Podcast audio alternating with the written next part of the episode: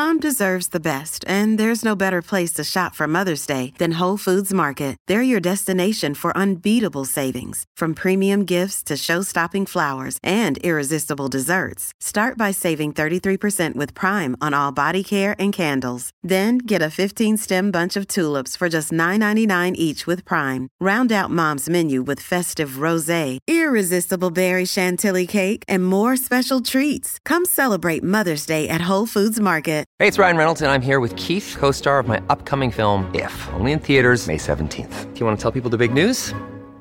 All right, I'll do it. Sign up now and you'll get unlimited for $15 a month and six months of Paramount Plus Essential Plan on us. Mintmobile.com slash switch. Upfront payment of $45 equivalent to $15 per month. Unlimited over 40 gigabytes per month. Face lower speeds. Videos at 480p. Active Mint customers by 531.24 get six months of Paramount Plus Essential Plan. Auto renews after six months. Offer ends May 31st, 2024. Separate Paramount Plus registration required. Terms and conditions apply if rated PG. Hello, everybody. This is Marshall Poe. I'm the editor of the New Books Network. NBN listeners like to read books and buy them. So we thought we'd tell you that right now, our friends at Princeton University Press are having a remarkable site wide sale. You can get 50% off books, including ebooks and audiobooks, with the code 50, F I F T Y, at checkout until May 31. You can save some real money on Princeton University Press books. I encourage you to go there and check it out.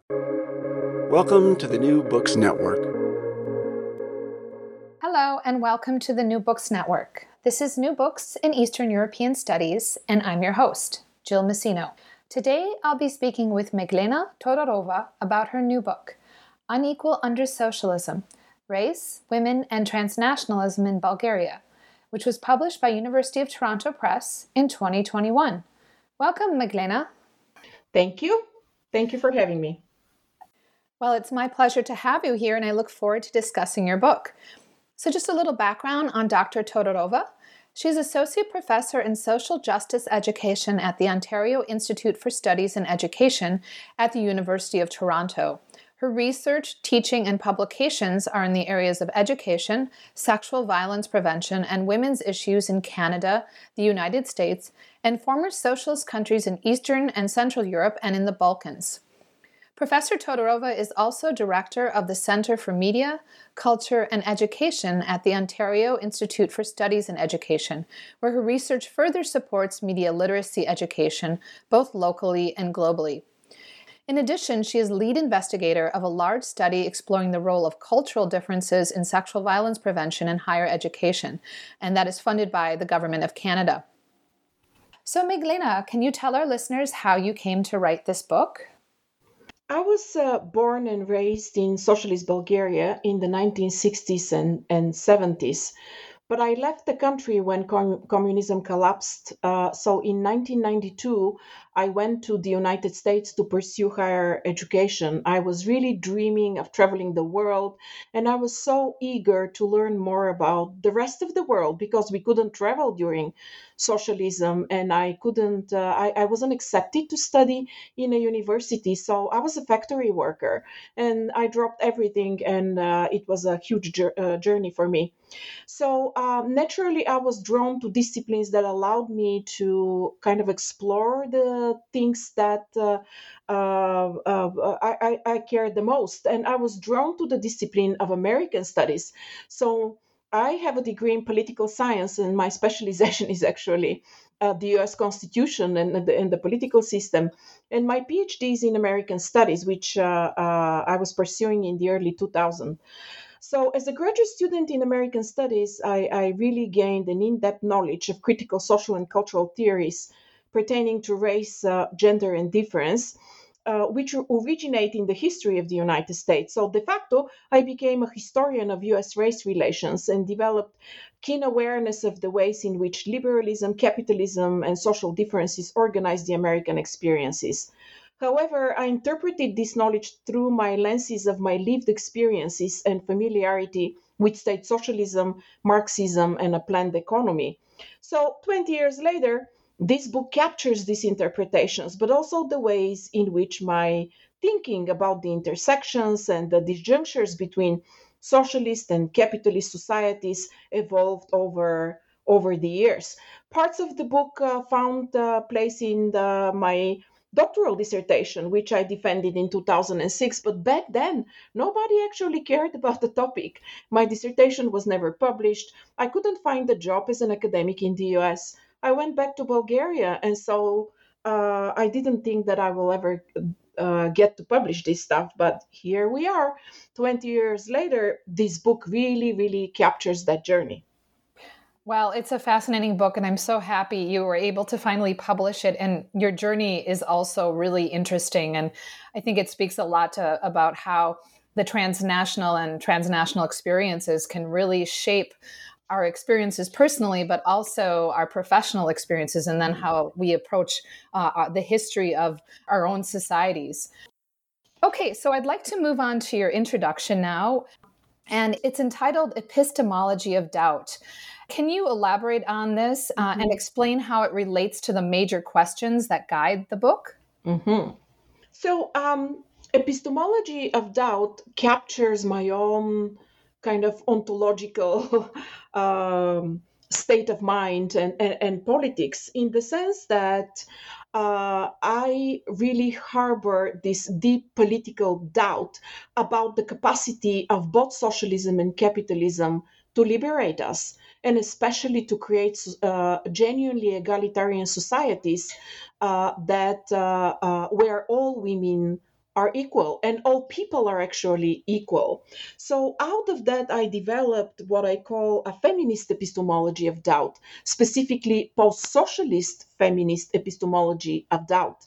And so, it comes from the idea that within the same century, uh, places like Bulgaria went uh, went through uh, a constitutional being a constitutional monarchy after um, the the collapse of the Ottoman Empire.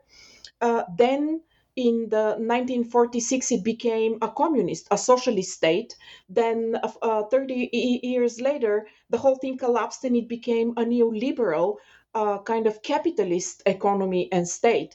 These are huge transformations. And so my grandparents, my parents, my own generation, we live through these extraordinary ruptures, but we also live through uh, Marxism, socialism, neoliberalism, a monarchy, a post colonialism, in the sense that it is experienced in the Balkans as um, the threshold where empires meet a Soviet empire, an Austro Hungarian empire, Western empires, and the Ottoman empires, all of which shaped who we are, our cultures, the languages we speak, and the way we perceive politics.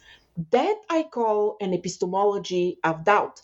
Out of these ruptures, it is the doubt uh, in the capacity of this modern Eurocentric ideological epistemes, socialism, Marxism, uh, to uh, and as well as liberalism and capitalism to really liberate us. So the book is narrating this doubt in order to invite actually conversations that push us forward uh, in invention that is uh, gives us ways to transcend this kind of modern ideologies and to stop uh, thinking, especially as it is uh, so common in the West, this investment in Marxist theory, which you know as, a theoretical paradigm is so prominent in, in academia, but also this dreaming that uh, democratic socialism or form of, forms of socialism will liberate us all. My question is, uh, maybe not maybe the history of socialist Bulgaria and the histories of, of state socialism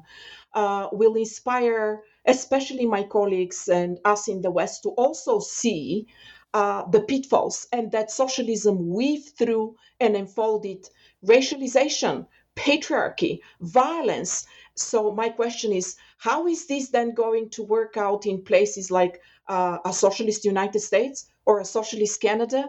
I have doubt, but we I also uh, we keep reading uh, about the the ability of socialism to capture the imagination of young people, and I totally understand that this is also an epistemology of hope. So um, I'm addressing uh, this kind of uh, tension between hope and doubt in the book. Well, I think certainly the 20th century and even the early 21st century uh, have demonstrated that the promises of these ideologies, be they the utopian ones of socialism and Marxism uh, or neoliberalism, did not deliver a better world, or at least only delivered a better world for some. Um, and so, as a result, you have a wide range of people who are dissatisfied. Uh, they're dissatisfied with the glaring inequalities, income inequalities, differences in quality of life. Um, and so your book is also about this larger project of interrogating these ideologies and recognizing that in practice, things are always different. Yes, exactly. Yeah, yeah you captured it. Yep. Okay, so your book is focused uh, obviously on transnationalism and so one of the things uh, one of the parts of the world you're looking at is the global south uh, also known as the third world. And actually you argue for the continued use of these terms second and third world. So could you tell our listeners a little bit about these terms? And you know now the fashionable term is global south but you insist on the continued use of earlier terms such as third world. So maybe you can give us some insight into why you believe this is important um, that's a great question, and it's also another point of tension within uh, uh, East European studies and, and, and, contemporary social theories, especially post socialist debates. Uh, uh, yes, I am uh, kind of, I continue to be invested in these terms uh, because they're not simply terms, but they're signifiers that are historical and they capture, in my view, the persisting relationships of power, of unequal power between regions of the world. They also reflect the legacies of the Cold War and um, political uh, global uh, projects. And so for me, as a feminist, as a woman, as a post-socialist subject, yet some, some someone who lives and works in in in the so-called West. Uh, these terms are full of meaning, uh, and they gesture to the ways in which uh, women and people in these parts of the world continue not to be equal, or they're not uh, equal in knowledge production, they're not equal in the kinds of studies that we produce, in the research we do. But politically, we're also so unequal within the global economy, within the political debates of the time.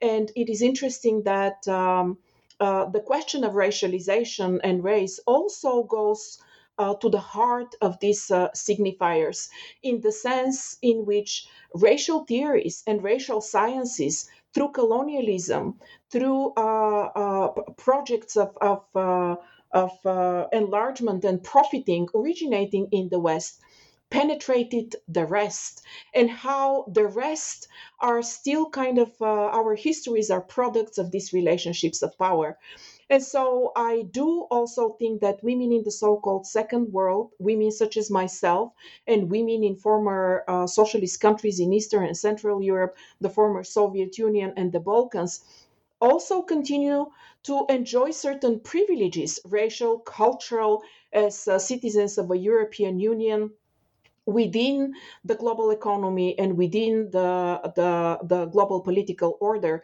in ways that so-called women of the third world, women in Africa, Latin America, those who are considered non-white and of, of non-European origins do not uh, have these privileges. So the terms also captures the ways in which women are still not equal even you know across these uh, global geopolitical locales and so theoretically epistemologically and politically, I insist on, on the continuous use of these terms. Right, because the terms global south and global north actually obscure the inequalities between these regions and, in a way, sanitizes the historical relationship between them. Exactly, exactly. And so, and where do you place the Balkans anyway? Right? Historically, it was never considered Europe, but it's not global south either. So um, the ambiguity is actually key to understanding parts of the world that also defy uh, uh, kind of you know established ways in which uh, knowledge is produced. And so it, it is not east, it is not south, it is not Europe, it is not west. So what is it? And so the terms also are useful to also capture intersections and the overlappings and uh, and the shades in between. Right. So the nuances and how they are inflected local, exactly. locally, and then the the implications then in the global context, right, or outside yes. of European context. Yes. Yes. Yeah, this actually gets me to my next question about socialist racism. So, you have a chapter that analyzes socialist racism, and I'm wondering if you could tell us how socialist racism is different from, but also similar to, the racism we'd see in liberal democracies and capitalist societies? Well, that really hits uh, uh, at the kind of the, the heart of the arguments. But, you know, I actually reject the, the notion of socialist racism and instead using in, in the book another signifier. Um, I call these processes of racialization and the ways in which uh, race uh, penetrated cultural identities, scientific conversations, politics, and social relations in the Balkans and in places like Bulgaria, I call this socialist racialization rather than racism. Racialization actually shifts the focus from racism in the ways in which it is defined in. Um, Western, specifically US based critical race theories, which is often extended just blindly to the Balkans, I have a problem with this transposition, and uh, I develop a critique of so called whiteness studies and the ways in which scholars are rushing to interpret Eastern Europe and socialism in terms, especially of US based racism. Racialism or racialization turns attention to the processes by which race became part of the social fabric of a society, but also shines light on the ways in which people in that society also resisted racial discourses and how uh, race didn't have kind of an easy ride in places like the Balkans, but racialization or socialist race, racialization refers to the ways in which even a socialist society and state negotiated meanings of race that were not native. Use them, however, for political and ideological purposes, but also as signifiers of identification. Simultaneously, however, also rejected fundamental meanings of racism and race as kind of nurtured and developed within the histories of colonial Western colonialism or the United States.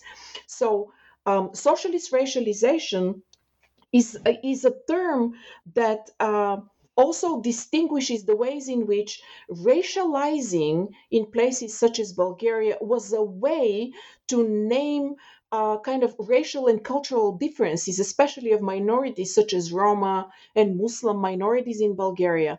But socialist racialism was focused on the inclusion of these minorities within the socialist project.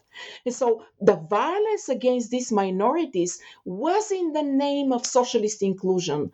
So, because there was a belief in the socialist agenda that and marxism in general that all races are equal. What were what was not equal was culture or cultural development. And so these racialized signifiers for the inability say of roma minority to become modern, elevated, to embrace kind of the materiality of, uh, of modernity, of socialist modernity, to participate in the socialist project as scholars, as learned people, as workers, as uplifted citizens of the state was a particular kind of ways of racializing them, dehumanizing them, but for the purposes of exclusion, which is very different from Western racism, where race actually, the purpose of race has been to divide and to exclude and to create hierarchies to explain why certain privileges are afforded to white people as superior, culturally superior people or those who were perceived as superior versus uh, those who were seen as of lesser value. So there is a fundamental difference, and I use socialist racialism to kind of, you know, refer and to explain the subtlety, but also the fundamental differences between these processes. Both Western racism and socialist racialism produced extraordinary violence because to include people against their will requires socialist violence. Above all, eradication uh, or cultural death, robbing certain people of their customs, traditions, memories, histories, even of their names, all in the name of inclusion. That is right. what I mean. Right, and this is related to, as you said, the project of socialist modernity, and in, with regard to gender, trying to yes. promote this idea of a proper Bulgarian uh, socialist woman. Um, but I'd like to ask a little bit about how this played out on the ground, right? So we're talking about an integrationist, assimilationist policy, right? Make Roma, make Muslims more like the idealized uh, socialist Bulgarian. So, how did this play out on the ground? Can you give examples of some of the policies that were instituted in order to mm-hmm. promote this uh, forced assimilation, essentially? Yes. So that assimilationism, socialist assimilationism, touched not only minority women, but uh, women such as myself who belong to the ethnic majority or the Bulgarian ethnic majority. So socialism really embraced a kind of a feminized uh, um, symbol or ideal of a socialist subject that was raised and racialized and gendered and sexed. And women were a major target of, uh, of, uh, of uh, making a socialist nation. And so we all had to succumb and to kind of embrace and, and come closer uh, to this ideal. And so, uh, specifically for minority women, um, Muslim uh, uh, women and Roma women, many of them who were Muslim as well, uh, used to live mostly in the rural areas.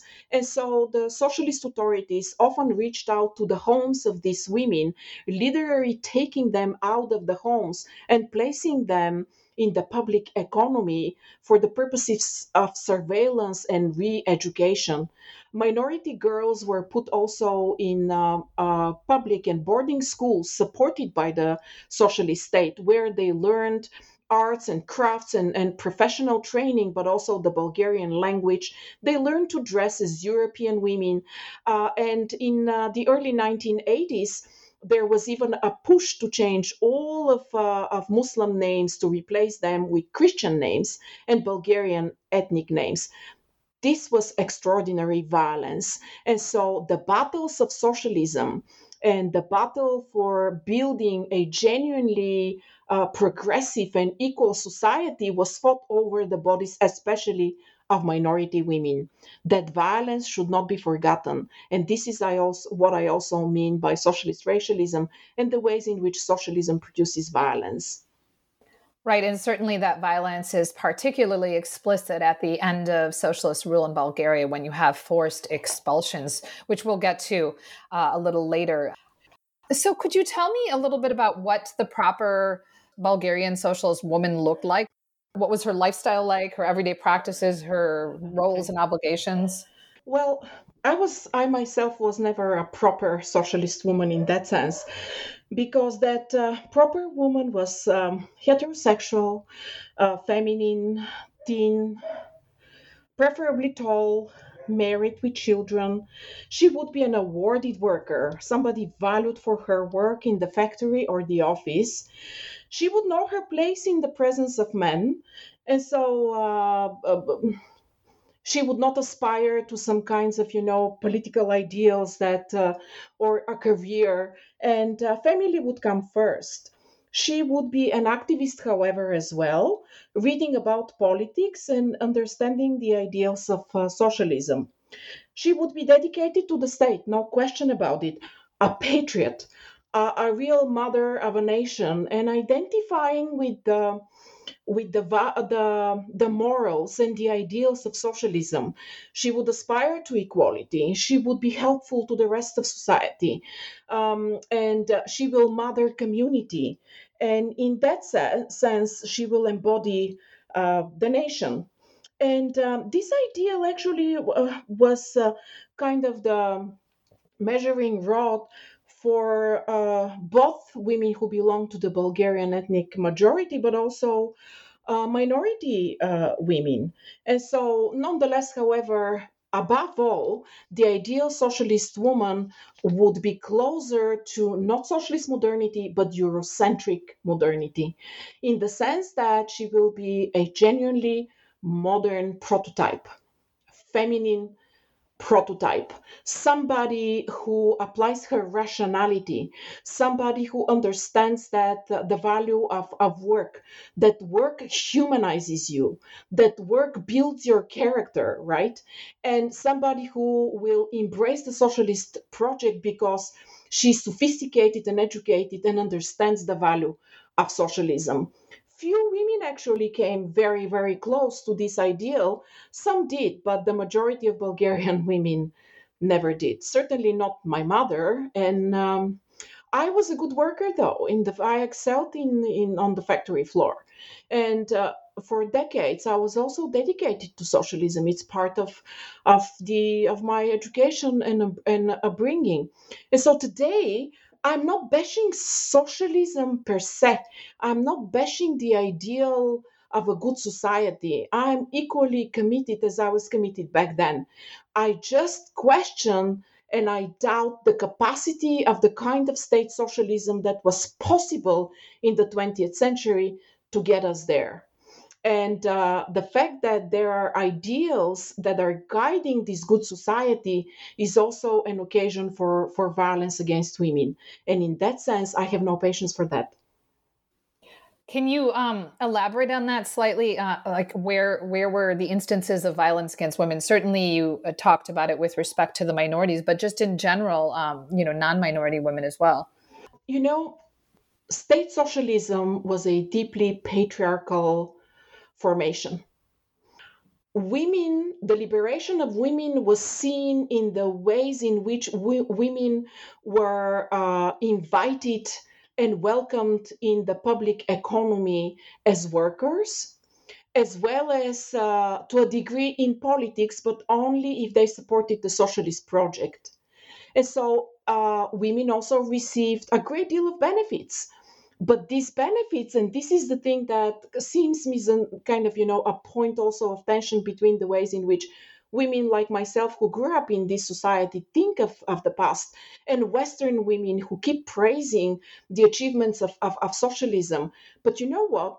We had the canteens and the public kitchens and uh, uh, free childcare but the reason was not to make a sequel, but to allow us to spend more time in the factory floor to produce the materiality that would actually modernize Bulgaria.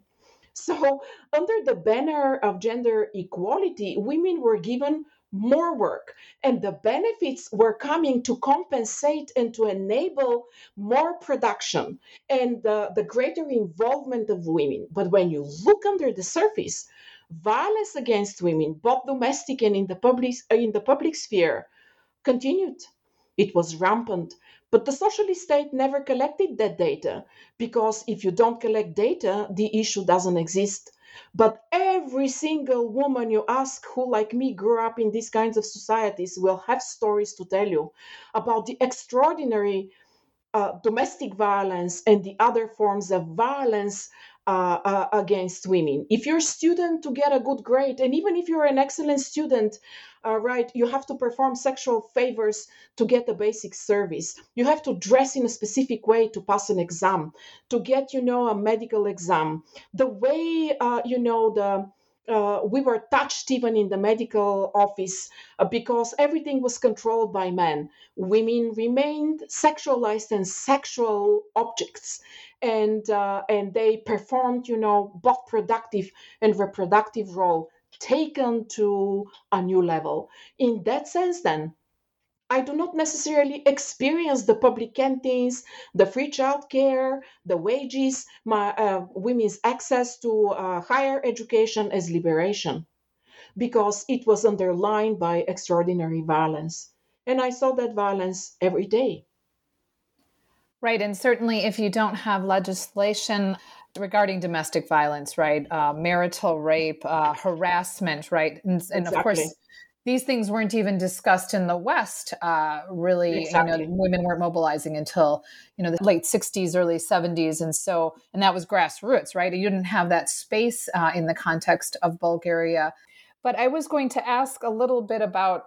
It's kind of easy to, to implement new policies, but changing mentalities is particularly different. And, and for that, you need a sharing of political power with women and you need the acknowledgement of uh, you know men's contribution in the home and you know men have to really understand women as being equals and and you can't force that you can't forcibly change mentalities and this is why of course it was bound to failure and of course the assumption underlying it all was also well do we really need to change this i mean we have the socialist society so it's as soon as women automatically have wages um, you know they're going to be uh, considered equal by their spouses when in fact as you said they had extra burdens as a result uh, and, and extra responsibilities. And I think we could talk a lot also about the nuances too that some women, you know, maybe it was. Uh, an improvement in their life circumstances because at least now they could get a divorce or they could leave the farm or they could make a life for themselves. So in some cases it's a it's a more complicated picture. And i don't know if we you wanted to continue on this or should we should we go to the next question you know, maybe it's worth also uh, probably you meant to ask that question because in one of the chapters where I deal with the economy, I also conceptualize the socialist and the public economy also as a space where the state inflicts violence on women. So, uh, minority women and Bulgarian ethnic majority women, we were all pushed in the in the public economy, but we were the surveillance, however, was also present all the time. So the public economy become became the space where women's bodies were regulated, how we dressed was also commanded and manipulated, our ideological beliefs, how we behaved, how we dressed and what we thought. And actually, the public economy was also the space that benefited both uh, uh, uh, majority ethnic men but also minority men because it was clear and it is clear from the historical documents that muslim men and roma men particularly also benefited from the from the violent way in which the state took out romanian muslim women out of the home and pushed them in into the factories and, and the plants and, and the public economy because women will generate higher income and then they would benefit or they will uplift economically and materially their own families. So it, it is a profoundly patriarchal socialist formation that benefited men from uh, uh, minorities and majorities. That is also something that um, produces this kind of the, a totality of violence against women because socialism is also a controls its economy to uh, in an extraordinary way and so there is no way for women to go anywhere else by the way i i was remembering recently that um, I'm uh, in my late 50s and uh, I left Bulgaria when I was um, 26, 27 years old. Um, but while growing up in Bulgaria, I didn't know a single woman, a single woman who was not lawfully employed for wages.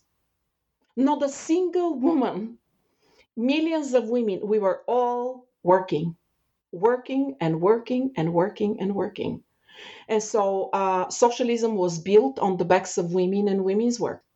Uh, the the point of violence is that uh, the idea that women will be liberated or say Roma, Romani, Roma women and other women will be, or indigenous women in Canada and the United States, this is currently the conversation in Canada where I live, that women we, will be liberated by opening the economy and uh, universities for them, and they will get higher wages and they will be liberated is also questionable because the economy is also a space of violence and surveillance and extraction and there's a, a, lot of contextual factors and you know it relates to their family situation as well like if they're supporting a spouse and is the partner exploiting his wife and so many layers to this but i i agree that especially under neoliberal economies you see exploitation of mm-hmm. workers and not just not just uh, blue collar workers, right? Not just service industry or you know the pink collar sector, but also at the level uh, of the professions. Yes. And so I think that's why you know your comparative frame is also so important.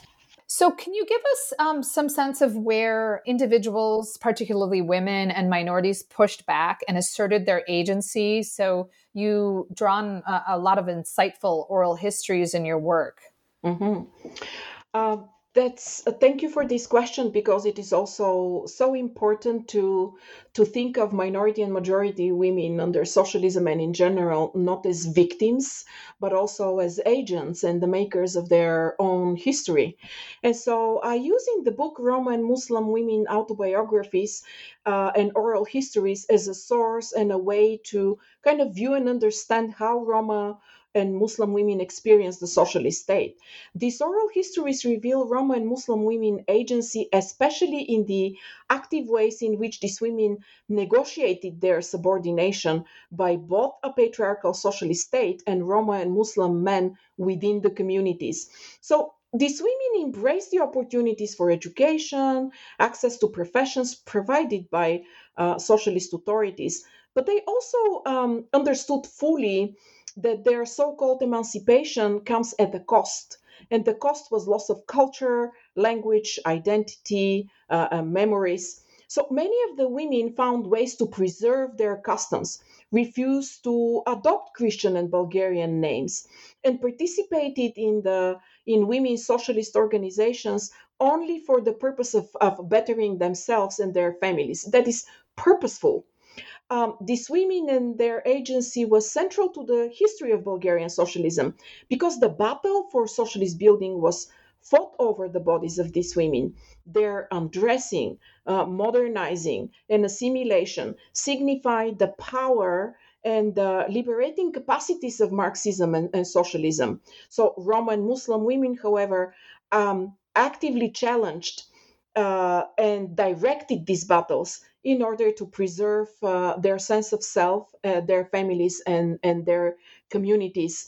Even today, if you travel to the mountainous regions of Bulgaria, you will see women who dress in a very peculiar way. And so they're keeping part of a kind of a traditional Muslim attire, which is colorful, but they also would wear the dark blue uniforms associated with a socialist worker in the factory. In the dress code itself, we see this legacy of, uh, of, um, of both power and violence, but also of active uh, agency and of active resistance and a sense of self.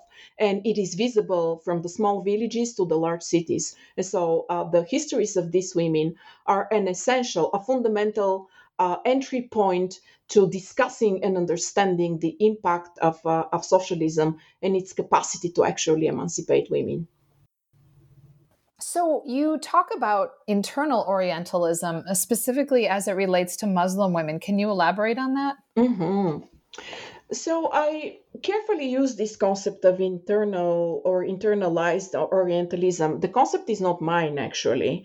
It was especially constructed by um, American historian uh, Mary Neuberger in her important book from 2011 titled The Orient Within Muslim Minorities and the Negotiation of Modern Bulgarian Nationhood. I think it is a useful concept um, that explains to a degree Bulgarian desire to purify the socialist and the post socialist nation from uh, Muslim and Oriental elements so it could claim membership in Europe and European civilization, which actually dovetails racial identifications, especially with racial whiteness as well.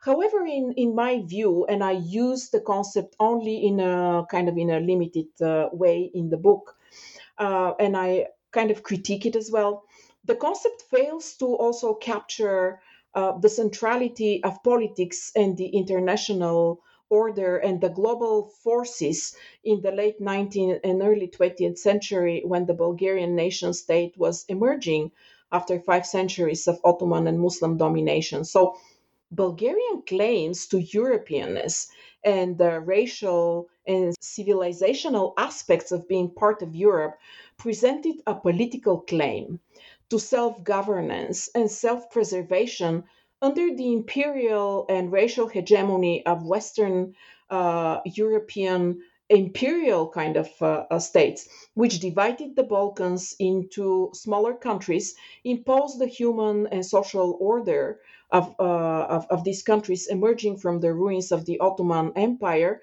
and determined literally the fate of the Balkans. So, racial identifications in socialist Bulgaria also sought to validate socialism as a superior social and economic organization. So, as long as socialism is identified with white bodies and white people, it had a more cachet internationally. So, but there is another problem with this concept of internal Orientalism, and it is not so much in its conceptual properties, but in the broad claim uh, that uh, by its Western and, and, and, American kind of authors and, and, and theorists um, who uh, claim that all Balkan nationalisms uh, are predicated on such internal Orientalism, that is, the strive to uh, kind of move as far away as possible from things that are non-white or or associated with uh, Orientalism, which was despised despised by Western Europeans, in order right to be valued and to be valuable and and uh, to have some control in um, in global politics. But such sweeping generalizing uh, that all Balkan nationalisms and we are all a product of this internal Orientalism is also typical of uh, of uh, of white and uh, Western scholars who are gazing at the Balkans and define its racial, cultural, or political properties, but do not reflect on how their own definitions extend the very Oriental gaze that made the Balkans uh, in the first place. And so uh, uh, uh, there is in the sweeping claims, in the ways in which Westerners also identify, define, analyze, and theorize the Balkans, we also see the, the contemporary manifestations of that same very Oriental gaze that produced sense of inferiority and a constant desire in the Balkans, right, to prove one's own humanity because the Balkans, we know, for the longest have been perceived and continue to be perceived as Western Europe, as not really European, as uh, not really, uh, or um, ambiguous people whose uh, whose identities or, or racial belonging or cultures defy any kind of classification. Therefore, they don't belong anywhere. It is hard not to belong. And so uh, internal orient- Orientalism captures some of these um, um, kind of the feelings and, and the ways of knowing uh, caused by these relationships of power and the power of the Orientalist gaze. But it is also articulated today in the very concept, right, of how we are totally defined by the same uh, uh, internalization. And that's my critique of the concept. So I embrace the concept, but I also undermine it in a very specific way in the book. Yeah, and I think that's important because you do that with a lot of categories. That's the whole point to critique these ideologies and the these epistemologies because I think, you know, often they're used just in a very uh, non-critical way, as if they're understood uh, universally, and and that way of understanding them is you know actually rational right? Or um yeah. you know natural natural. Yeah exactly. they're they're constantly naturalized. And so even the very concept also naturalizes orientalism. It makes it ordinary and common sense. And that's exactly the problem. Exactly. Right? Exactly. So race does the same thing. Race normalizes things that are actually invented uh, you know, as as, as uh, uh, uh, the kind of the, the pillars of uh, whiteness theory and whiteness studies, and uh, in kind of the Western school of thought, um, have always um, claimed white and, and non-white people are not born; they're made. Right. So the constructed nature exactly, and so are the Balkans. And, Certainly, and their and their Oriental in, in, internalized Orientalism. So, kind of on a related note, I thought we could move on to chapter four now, which examines the relationship between feminism and internationalism. And in this chapter, you analyze the efforts of Bulgarian feminists, that is, state feminists, to forge relationships with feminists in other parts of the world, in particular the global south or third world. And one of the fascinating and, of course, also kind of depressing things you examine in this chapter is the attention devoted to women in the third world, the global south, and the lack of attention devoted to women minorities in Bulgaria. So, the women's magazine and the women's organization essentially uh, ignore minority women in Bulgaria. So they don't really acknowledge their plights, um, but yet they highlight the plights of these women in the global south or third world. So could you elaborate on that? The disconnect was very apparent to me even when I was a young woman growing up in Bulgaria. I loved the, the Жената Днес, the women's magazine, because it had such an international flavor. And uh, we weren't allowed to travel. And so I didn't know much about the world. And, you know, back in, in, in under socialism, uh, young people especially, we would love and embrace and uh, anything uh, that you know was not only western but from music to videos to magazines we just wanted to see the world. This was very important to us. So the magazine was a way for young women and, and for women in general to kind of you know perceive and see the world because the magazine was full of travel logs and, and writing that described the conditions the struggles and the lives of, of, of, of women in africa in asia in the United States, in Western Europe, anywhere, in Latin America, anywhere in the world. Of course, the magazine paid special attention to countries uh, that were fighting with colonial powers, especially in Africa, countries such as India, or you know or um, african countries that also aspired and implemented a socialist economic approach or socialism in in in in, in, in their own ways and so those were or places like china vietnam although the relationship with china was uh, more ambiguous but anyway the women who uh, kind of composed, edited, and published the magazine were some of the most influential women in, in socialist Bulgaria. They were either married to people in the government or uh, on their own right, they were highly praised um, uh, state femocrats women feminists who were attached to the socialist state. They were deeply invested in Marxist and, and, and, and socialist ideology, and so they were practically an extension of the state. In that sense, therefore, their depictions were as colorful and informative and uh, embracing uh, equally women around the world. And by the way, um, uh, socialism in general, the ideology of socialism was that the races were equal.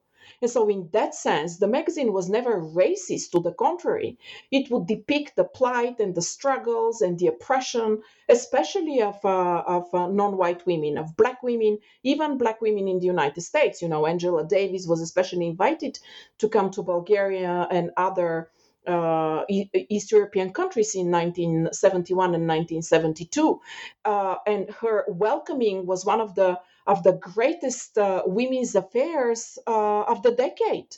Scores of women, thousands of women rushed to the airport to greet this kind of icon of uh, of, uh, of, of women's rights and and anti racist struggles. And so the magazine embraced those histories very interestingly, however, the magazine never reached out and never depicted or discussed the plight, the oppression, and uh, uh, the, the, the lived lives of minority women within the socialist state. The magazine completely muted and omitted uh, the, the stories of, of Muslim women in Bulgaria, the stories of uh, of Jewish women. Actually, not uh, one of the editor was as, as a, was a Jewish woman, but especially of Muslim and, and, and Roma women. These stories never mattered. And then in Bulgaria, we also hosted uh, thousands of, uh, of, visitors as international students, as political activists, uh, also as migrant workers from Vietnam, Namibia, from Kenya, Zimbabwe, Mozambique, from uh, Botswana, from Latin America, from Venezuela, from Mexico. The Bulgarian state granted scholarships, and so many young people from these kind of emerging post colonial locales came to Eastern Europe, including Bulgaria, to study. Uh, we also educated some of the most uh, visible leaders of the anti colonial movements in Africa. And in fact, in places like Kenya and other countries, even the political elites today in these countries are educated in Eastern Europe, some of them even in Bulgaria, in the so called Marxist ideological schools that uh, provided training in, in, in, in warfare, in political organizing. And later, Bulgaria uh, uh, gifted but also gave huge loans to uh, so called developing countries and emerging countries to build their own economies. And many of them also implemented uh, a Bulgarian kind of uh, uh, organizational practice in delivering of childcare, medical care, and schooling. And so we also hosted thousands of workers from Vietnam. Part of their wages were paying back a huge loan that Bulgaria uh, uh, gave to Vietnam during the war with the United States. And so these workers were performing valuable uh, labor in the Bulgarian economy all of these non-white kind of uh, migrants and, and persons who came to Bulgaria, however, were not welcomed. And very often they were also subjected to racialized violence, to prejudice, to uh, exclusion, to marginalizations. For instance, some of uh, the students from Africa wanted to organize in a student union to campaign and to demand better living conditions in the dormitories while they were pursuing degrees in engineering and, and, and, other, and other professions. The Bulgarian state squashed the movement expelled uh, many of the students, used racial epithets and, and metaphors and ways, literary violent ways.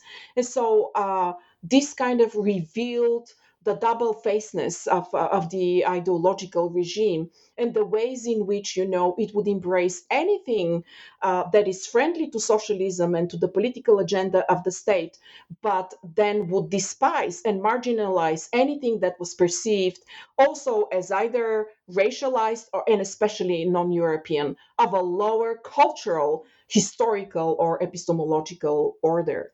And the magazine, the magazine that we loved, the women who professed and who kind of, you know, defended women's rights, who were at the forefront even of the international movements and the international organizing in the United Nations, the people who spoke for us, uh, right, and who were supporting uh, the struggles of, of women in the United States and the the, the movements, the the um, anti-racist movements and the civil rights movements in the United States never addressed the plight of the racialized non-European subjects within the country, never addressed in meaningful ways the plight, the oppression, and the marginalization of Muslim and Roma women, and never spoke against the violence of the socialist state, against the these visitors, right, who were crossing or were living in Bulgaria. And for that, they extended a particular kind of racialized agenda that uh, needs uh, uh, deep and thorough analysis. So we learn actually historical lessons from it. As much as the magazine is praised by also actually Western historians and uh, and um, anthropologists in the United States as a beacon of uh, international uh, organization or, or organizations and how women, socialist women, were active participants in the most important transnational uh, and international women's movements based on solidarity. We need to recognize that there were also there was also a dark uh, history underneath these kinds of uh, you know uh, internationally staged activism. And uh, and uh, how um, the most important struggles that were internal and the condition of women internally was not addressed. Well, not to excuse these um, exclusions um, and these omissions, because obviously this is highly problematic. But I'm thinking, you know, the, there's only so much um, discursive space in which these women can operate in, and so they had to kind of um, you know take great care right uh, in how they represented particularly how certain groups in Bulgaria were treated, right? So you can easily claim that, you know, there's uh, exploitation happening in the global south, especially in countries that are still under colonial domination or are involved in, you know, uh, overthrowing uh, colonial powers and you know, you also note that this serves to underscore how Bulgarian women have it so much better, you know, by comparison. But do you think the editors of the women's magazine actually had the discursive space to be critical of how minorities were being treated in Bulgaria? That is, would that have been permissible within the context of socialism? You know, um, domination and hegemony cannot excuse uh, uh, silence in the face of oppression. They were privileged women. They were sleeping in the same bed with the men who controlled the state. They were very active where their rights and needs had to be addressed. They were at the forefront, pressuring the socialist state with important data that was not collected. And they were pressuring the state to provide more childcare, to provide even the kind of, you know, uh, uh, clothes that they wanted, to provide more canteens, to provide the men with uh, spaces within the residential buildings so they're close to families. So they were very active and successful where their needs uh, were concerned clearly they had the agency and and the power to extend uh, uh, these conversations to other women and to the needs of other women, especially those who were struggling domestically. Look, I grew up in a in a in a family where my mother was working two jobs, and you know, uh, uh I was 12 when we were still using uh, soap made from the pig skin to uh, do our laundry hard work. I grew up with a pair of shoes. And you know it's and I ate beans for most of uh, of uh, of my uh, uh childhood, so it is difficult to kind of uh, and we also had struggles and needs. These needs were never addressed in the magazine because the magazine celebrated the achievements of socialism.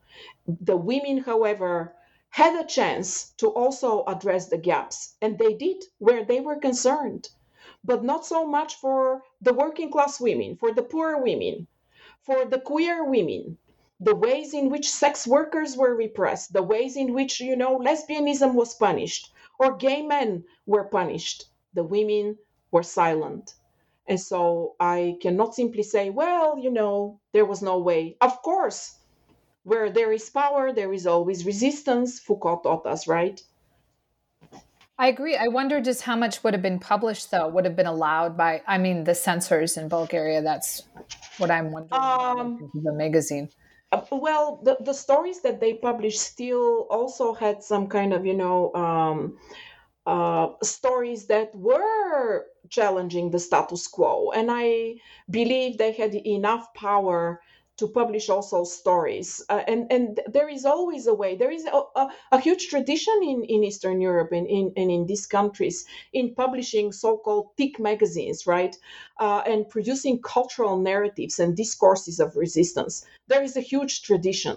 And so the magazine and the editors uh, had, had um, rich kind of, you know, um, um, places and, and, his, and historical examples from where to draw. Instead, they simply produced a colorful magazine that traveled around the world to celebrate the achievements of women and the plight only of women in, in uh, places that were important to the Cold War and international politics. And that's a failure of feminism. That is not the kind of international or transnational feminism that I subscribe to. I fully agree with you. Yeah, I was just kind of pushing it right just playing devil's advocate in a way because i know you know it depends on the country too how much discursive space uh, there is for that um, i wanted to actually talk a little bit about resistance. Uh, and in chapter three, you have a section entitled Life Under Men Sex Work in the Social State. and you have this story about a sex worker uh, named Pepi. Um, and you talk about how actually she felt that socialism was emancipating for her. So could you uh, talk about her story and how it fits into your analysis? Mm. Um, was a prostitute. She was uh, a beautiful woman, and her story was recounted and, and recorded by another female journalist at the time who encountered her one morning in the local park in a, in a small town in, uh, in western Bulgaria. And so Pepi was born in a small village in southern Bulgaria. And she described her father as a cold and, and violent man who abused her and her mother. Um, at the age of 16, Pepi met a dashing young man who worked for the Komsomol, the youth organization attached to the Bulgarian Communist Party. So it was that political and, and male privilege that involved Pepi in a sexual relationship with the young communist who got her pregnant, but then beat her up, told her to keep quiet, and totally deserted her. Uh, and so she also witnessed the, the beatings of, uh, of, uh, of her own mother by the father. All of this pushed Pepi into sex work, but in a very particular way. Through sex work, Pepi felt that she had uh, she can take power and control over her life and, and, and body, promising herself to never ever depend on men again. So her professionalism as a sex worker was guided by the principles of honest work. But this honest work defied the morality and the kind of collectivism of, of, of socialism. So Pepi considered prostitution of uh, a line of work similar to any other trade or professional occupation. And in her view, sex work required skills such as understanding how to give and get sexual pleasure, practicing safety, providing customer service, financial literacy. She kept uh, an, an, an, an, account book, you know, and, and, and knew who paid what. She also was a great negotiator, keeping peace with the people's militia and state authorities because sex work was illegal. Pepi took very good care of her body and health, and she would buy only expensive underwear. She would go to the doctor uh, uh, uh, often, and she also studied foreign languages. She was a true professional. But in sex work, she also found genuine emancipation in the form of independence she believed was impossible in the socialist economy and job market. So, wages and public employment subjected her to state and, and public control and determined her wages regardless of her talents or contributions. Having a decent or regular job, or what the state considered a decent and a job, would not save her still from the violence of, of, of patriarchal system of sexual favors that many women were asked to provide as the cost for getting a job, access to particular service, pass a university course, claim a benefit. I kind of addressed also these details uh, in an earlier question. But in sex work, Pepi experienced freedom to choose where, when, how, and with whom to work, the cost of her service, and above all, when to stop and to retire. And so she also controlled her finances fully by operating outside the uh, formal banking institutions. Uh, uh, outside of the heteronormative uh, and patriarchal marriage institution and domesticity and away from the state controlled banks. So Pepi does practice sex work as, uh, in my view, as a form of resistance to socialism, as both ideological and economic for- formation. Her story is absolutely fascinating.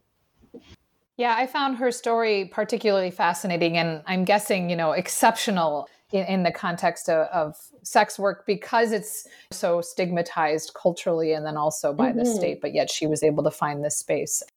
I'd like to talk a little bit about how women and Roma uh, are used as tropes to mobilize uh, st- certain constituents. So uh, this brings us, I guess, to you know the collapse of uh, state socialism and mm. the post-socialist period, but gender c- continues to be salient, and so do minorities. And so, how are these uh, instrumentalized? These categories mm-hmm. are instrumentalized. You know, I'm thinking that I would like to answer this question about mobilizing certain tropes a little bit differently, probably from what uh, uh, the, the the kind of the question probably assumes. You know, I actually am fascinated by the current wave of uh, uh, uh feminist scholarship produced by uh, both white and non-white women in the United States, Canada, and Western Europe who are speaking publicly uh, and defending Roma rights, uh, Roma women's rights in the Balkans and the rest of Eastern Europe. So, um, Western feminist narratives and, and political action are thus, uh, are thus mobilized to intervene on behalf of Roma women and men through uh, research and publications, NGO programs, and uh, European Union women-led initiatives, as well as you know, uh, kind of national and grassroots organizations in these countries, including Bulgaria. But I feel uneasy about these interventions. It seems to me they enact power relations that erase Roma agency that we discussed uh, uh, uh, previously, Roma's voices the aspirations of Roma women themselves, uh, and they to speak about Roma oppression, but also determine the role of, of Roma liberation.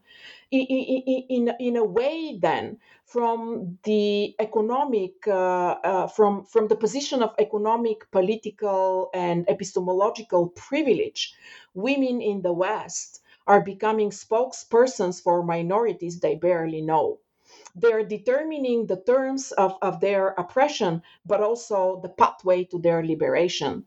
That is a hegemonic kind of feminism that I also resist, and frankly, I also resent. Let me put it differently Roma women can speak for themselves.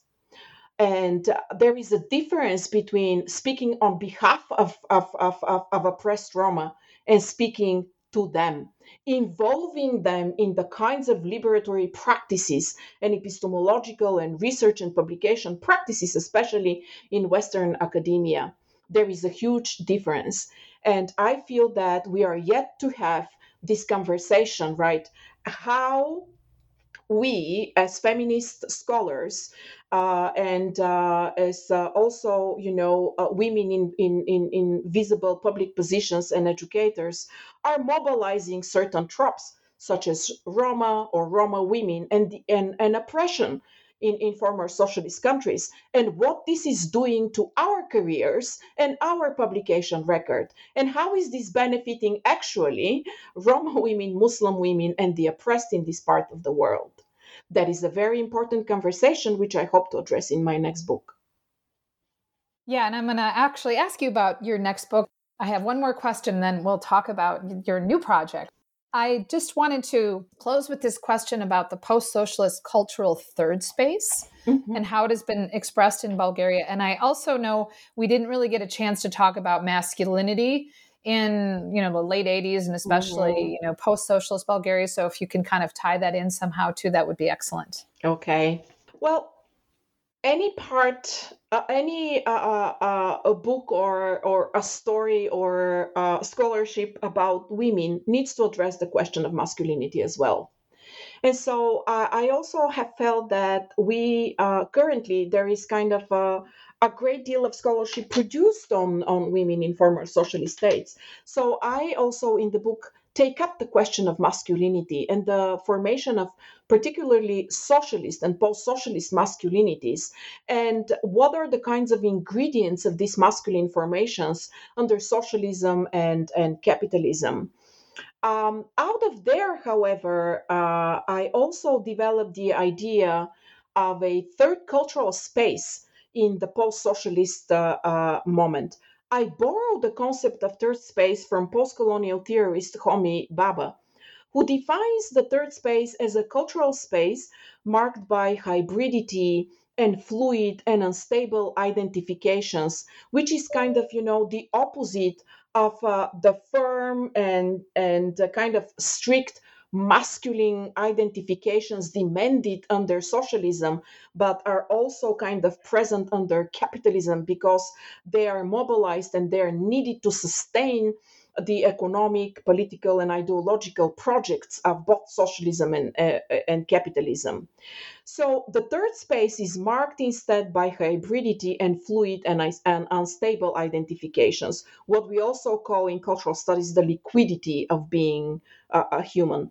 It is also a space full of possibilities to reinvent the self and society and to imagine a different future.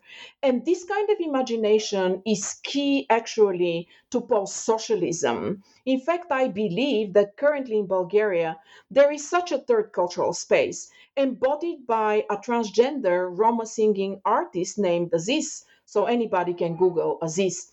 He is widely popular around the world. He has over 8 million followers followers in countries from Bulgaria, Germany, Turkey, Pakistan, India, the United States, the UK, Australia, all over the world. So Azis invented the post-socialist music genre called chalga, where Muslim, Christian, and kind of Euro-American and socialist and, and new liberal symbolisms mixing a fascinating interplay of references that invite Bulgarians and, in, in, in fact, post socialist and post colonial uh, peoples and, and imaginations to be one thing today, but something new and different yesterday and, and tomorrow. Azis is also a sex symbol and a talented songwriter uh, with, a, with a huge following.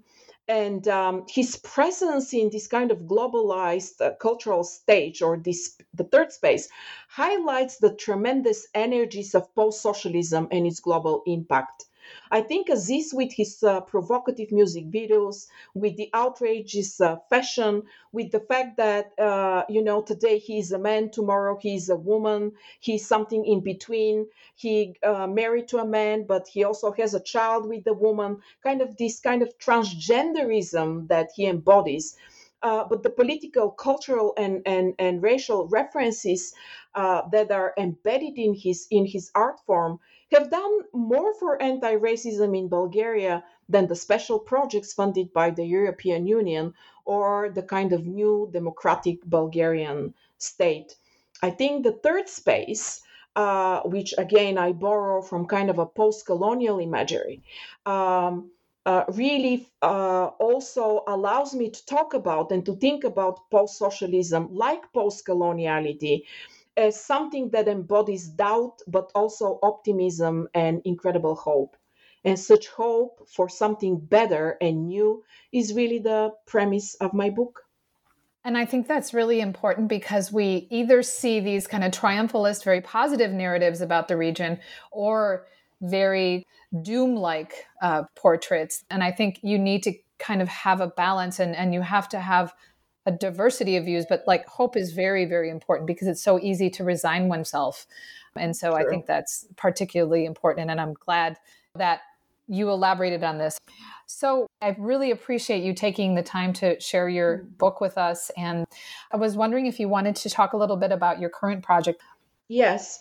Uh, so, very briefly, so I started a new book, and uh, my uh, working title is uh, Post Socialism in the University. I think that uh, it's about time that we kind of theorize post socialism in the sense in which it is uh, an important aspect of knowledge production, both in former socialist countries but around the world.